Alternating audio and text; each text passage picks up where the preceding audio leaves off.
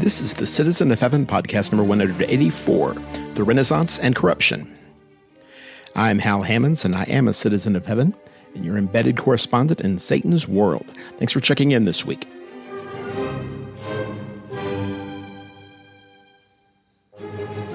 Even modern Catholic leadership will agree that the church was horribly corrupt in the Middle Ages.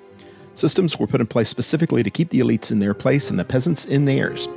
This week we will discuss God's plan to keep churches free of corruption, a hero of song and legend who is probably anything but, the angst we feel when we see the powers that be going down the same crooked road, and the impossibility of winning God's game by using Satan's tactics. We'll start with what I've been preaching.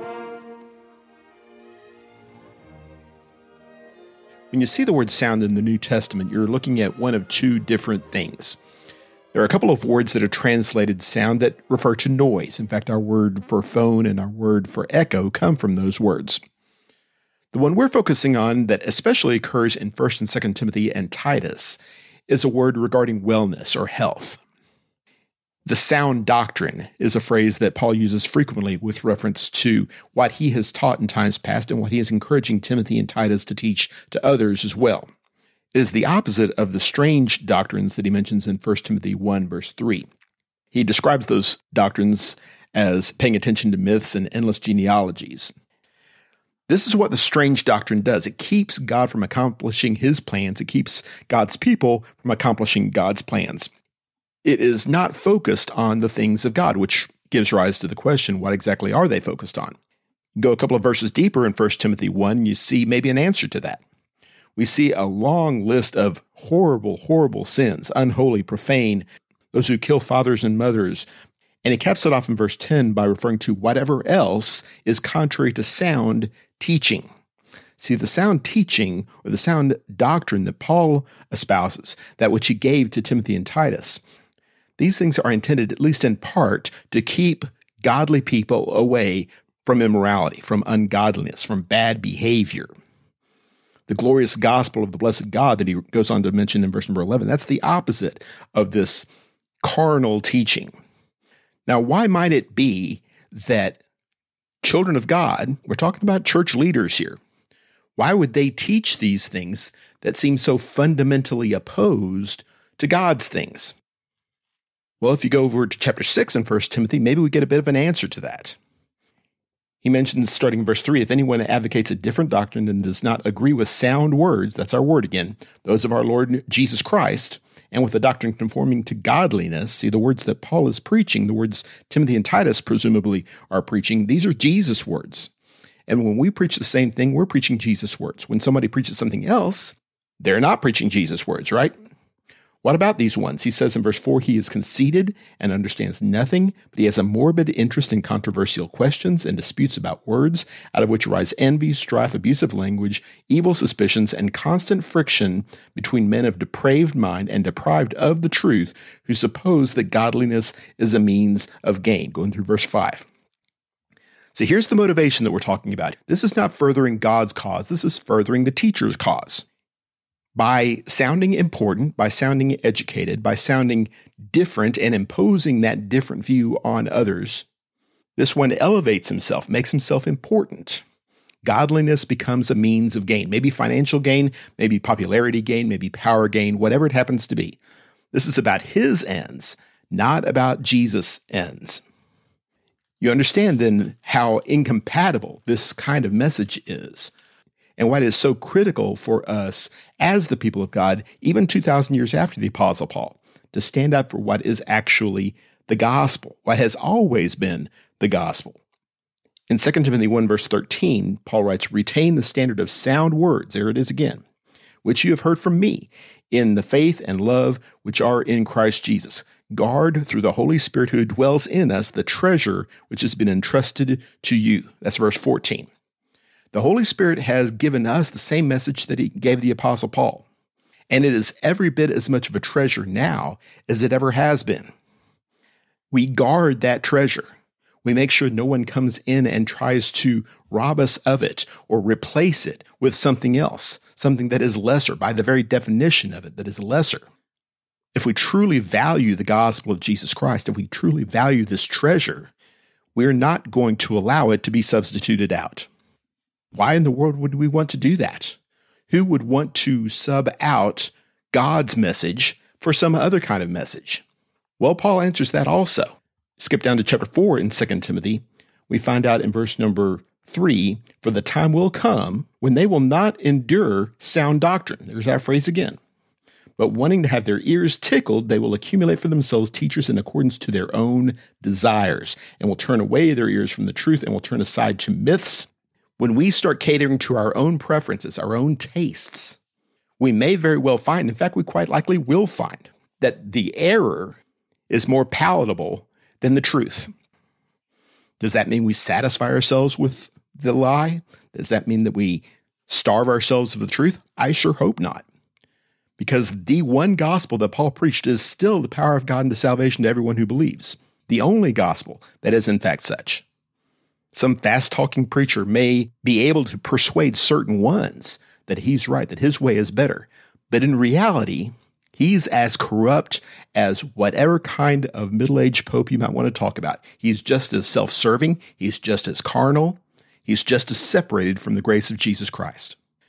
We owe it to ourselves to heap to ourselves teachers who love the Lord, who love His truth, and not be satisfied with anything less than that.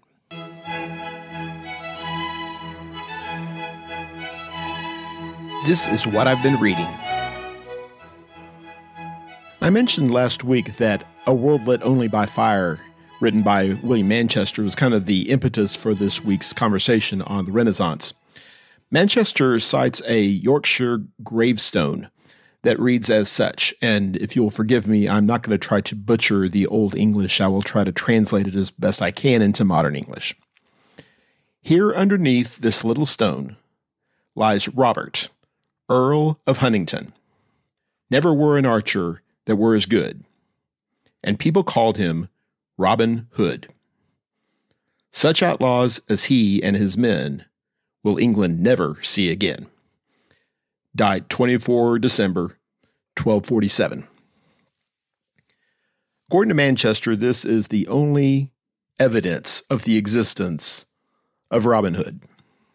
He does appear to have lived, but there's no evidence whatsoever that he was the hero that we have seen in movies and stories and Disney cartoons. Every indication is that Robin Hood was just a criminal.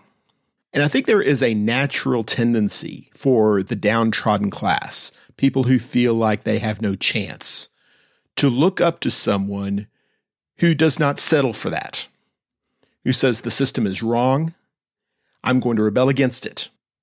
In the movies, it tends to work out that they take their technically illegal gains and they share it with others to the detriment of the powers that be.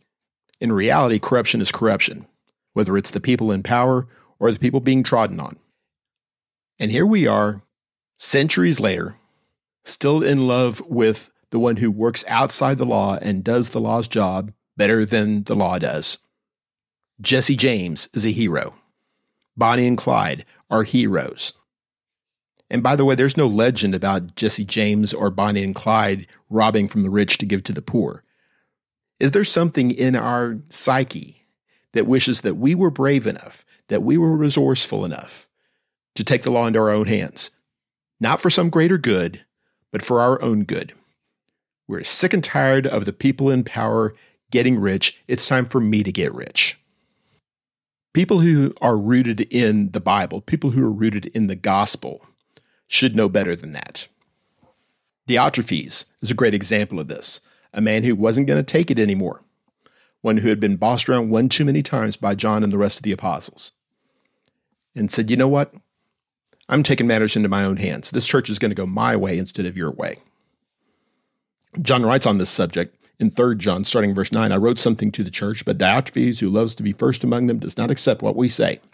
For this reason, if I come, I will call attention to his deeds which he does, unjustly accusing us with wicked words, and not satisfied with this, he himself does not receive the brethren either. And he forbids those who desire to do so and puts them out of the church. And it's in this context that he says in verse 11, Beloved, do not imitate what is evil, but what is good. John has this tendency in his epistles to write very, very simplistically.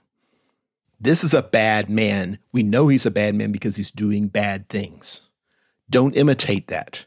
Value good things. And if that means putting up with a government that doesn't care very much about you, a government that, yes, in fact, may be raising too many taxes on you, that may mean doing exactly what Jesus says in Matthew chapter 5 verse 41, going the extra mile. I think we push back against that conclusion as obvious as it is because we really really don't want to do that. But the New Testament is very clear about this. 1 Peter 2 verses 13 through 17 talk about how we're supposed to submit to every human institution, to honor the king, and the king by the way back then was not very honorable. By doing this, by submitting to authority, we show the faith that we have in our God. The faith that says he will set things right. I don't have to set things right myself. Vengeance is mine, I will repay, says the Lord. Paul refers to that proverb in Romans chapter 12, verse 19. We believe that God is in control. And because we believe that, we don't have to be in control. And by in control, we don't mean the rich are going to get it one of these days. And there's going to be a happy ending for all us poor, wretched souls. That's not what we mean, at least not in this life. The faith that we have in our hearts that says God is going to accomplish his will is also the same faith that tells us that that is going to be accomplished primarily in heavenly realms. We rejoice in our adversity because the reward that we have in heaven is great, and because so many others have gone in the same path and suffered the same slings and arrows. Jesus says at the end of the Beatitudes in Matthew chapter 5, verse 12 Having faith that God is in control will get us through times of corruption, times of suffering, times of inequity. I'm not suggesting you don't petition the government for redress of grievances. But if you do, and things get worse instead of better, that doesn't mean God's plan isn't working. It just means it's time for us to decide whether we are trying to accomplish God's plan or our own plan. This is what I've been hearing.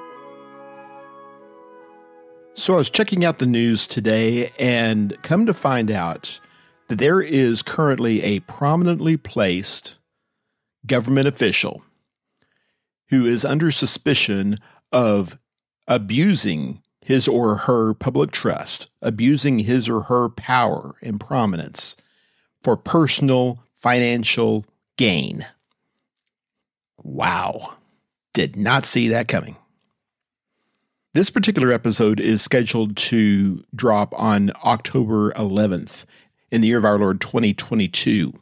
If you are catching this somewhat later than that, and if you have not yet come to appreciate my sense of humor, you may currently be scrambling to the internet trying to figure out exactly what public official Hal was talking about. Well, let me spare you the effort before you get too far down the rabbit hole. There is no public official. Well, let me rephrase that. There are dozens of these public officials, if not hundreds. Maybe even thousands, who knows? It's depressing to think about. And this is not a trend that started in the last decade or so, or within my lifetime. Solomon wrote about it way back in the day in Ecclesiastes chapter 5 and verse 8. If you see oppression of the poor and denial of justice and righteousness in the province, do not be shocked at the sight, for one official watches over another official, and there are higher officials over them. That's what the kids call these days bureaucracy. Corruption hardwired into the system. It's what the Black Lives Matter people protest about. It's what the Occupy Wall Street people protested about before that. It's what the flower children were protesting about back in the 60s. On and on and on we can go. It might even be fair to say that the good politicians, the noble politicians, the selfless politicians, the ones who truly serve the interests of the people, sometimes even against their own interests, these are the exceptions, not the rule. You can get frustrated at that. You can jump into the middle of the cesspool hip deep and try to fix the problem. You can post memes about it on social media. Your approach is your business. But let me suggest to you at least this that any kind of thought that an educated, well meaning, and certainly a godly culture can somehow eliminate the problems of selfishness and self service and ego that oftentimes run rampant in the halls of power. I see no evidence, historically, biblically, or otherwise, to indicate that we can turn this tide around. For me personally, I am tired of looking for the lesser of two evils when I go to the ballot box. I am not satisfied with voting for someone who sort of kinda stands up for godly values. You and I may differ on exactly which politician is worse at this or which political party is worse. But isn't that entire conversation more or less just spinning our wheels? Let's find something that we support and then support that. And if we can't find anything that we can support, then we won't support anything. Ultimately, again, borrowing from the title of this podcast, we are citizens of heaven, not of earth. And nothing that we do in our pursuit of justice and kindness and fairness and equity in this life, well intentioned pursuits, by the way, certainly don't want to discourage that. But nothing that we do along those lines can be allowed to interfere with the real fight that we are engaged in in spiritual realms. I guess what I'm saying is be careful when you're hitching your wagon to a human being. Human beings will let you down. Our hope is not dependent on finding a diamond in all of this coal. The only real transformation that's going to take place is from the inside out, on an individual level, on a family level. So if you can find a candidate that works, by all means, support that candidate. But whatever you do or do not do in a political sphere, as we get frustrated with the ugliness and the unfairness of this world, continue to put the cause of Christ first. And if you are working up more enthusiasm for some person and his efforts or her efforts to clean up the mess, I humbly submit to you that maybe we've lost our way. Trust in Jesus put up with an ugly world while we wait for Him to take care of His business in His way. This is what I've been playing. A couple of years ago, I visited a game called Architects of the West Kingdom. I want to go back there again this week.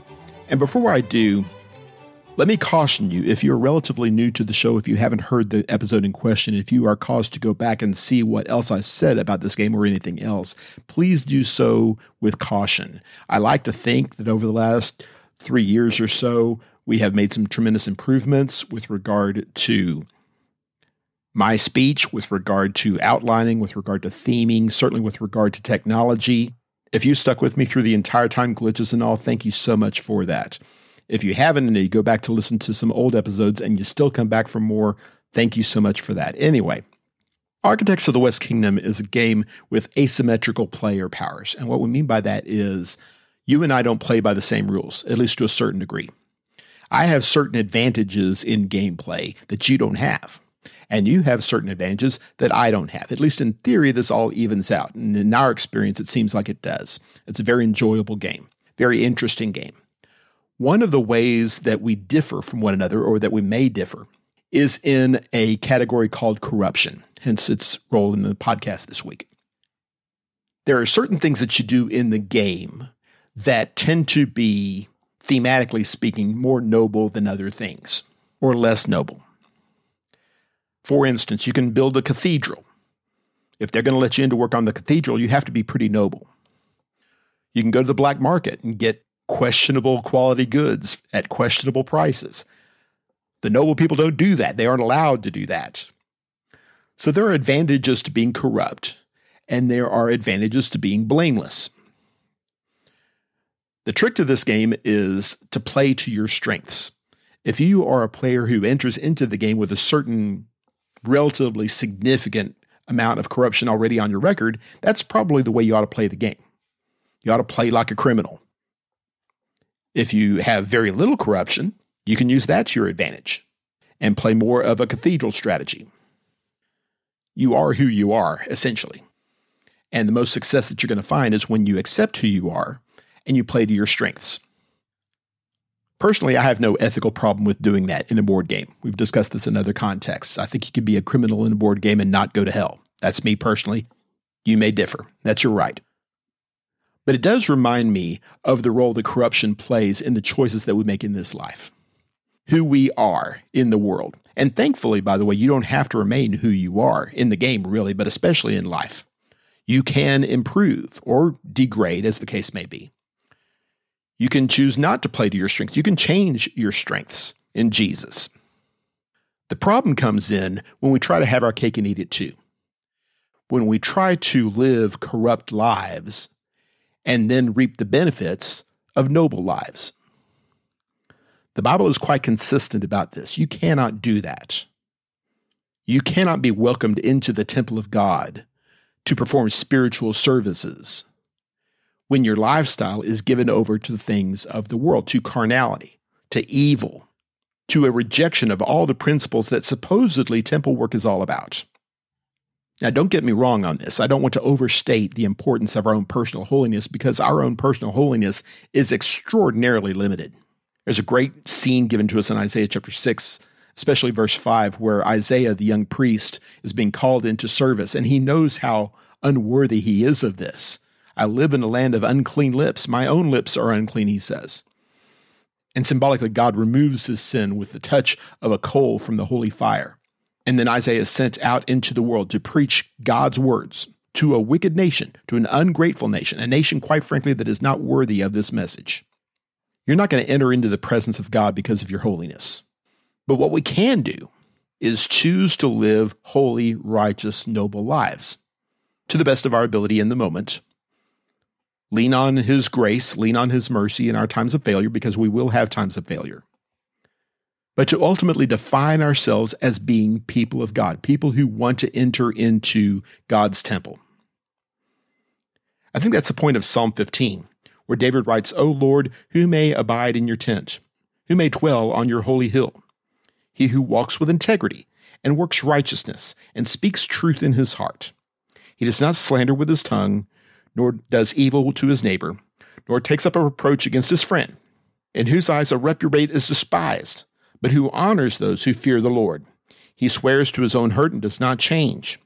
He does not put out his money at interest, nor does he take a bribe against the innocent. He who does these things will never be shaken. He's not saying these are the only things that God requires of us, and that anything not mentioned in Psalm 15 is of irrelevance. You can come into the presence of God doing horrible things that he doesn't happen to mention here. That's not his point. Nor is his point that if you are completely successful or even somewhat successful in all of these things, you have acquired by your own merit, by your own virtue, a place in the heart of God. I think David is saying here about godly attributes the same thing that many other Bible writers say, Old and New Testament alike. If you want to be one of God's people, if you want to be one of God's children, you need to look the part. You need to make an attempt. Not a perfect attempt by any means. David is exhibit A of that. But if you try to be this kind of person that David describes here, if you try to be a person who tells the truth, who is kind to people, who honors holy things, who holds himself to a high moral standard, and even more than any of that, the one who seeks the presence of God in the first place, who is willing to submit to whatever rule God gives. This person, as he denies himself the benefits of corruption, as he denies himself the blessings that the world acquires for itself in various ways and various methods, he acquires for himself treasure in heaven, as Jesus says in Matthew chapter 6, 19, 20, 21 we put our treasure in Him and He rewards us faithfully. Again, not because we were so righteous, because we climbed some kind of almost arbitrary scale of our own devising, but rather because we have chosen to be this kind of person. And God is supporting that, and God is encouraging that, and ultimately God is rewarding that. A corruption free life may not get you, in fact, almost certainly will not get you, all the things that can get someone who is living for this world. But don't let that discourage you, because the things that a holy life, the things of a blameless life that God promises to you, will never be found in any other way. So take joy in His blessings, take joy in His promises. Pursue holiness, purity, godliness, all these wonderful things. It will be worth the extra effort. You've been listening to the Citizen of Heaven podcast. Thank you for your support. If you like what you've heard, please subscribe through your favorite podcast platform and or on YouTube. Comments, corrections, and suggestions are always welcome. Please feel free to follow me through Facebook, MeWe, Parler, or Instagram, or check out my webpage, www.halhammonds.com. Until next time, be strong and courageous, fight the good fight of faith, and do all things in the name of the Lord Jesus. This is Hal Hammonds, the Citizen of Heaven, signing off.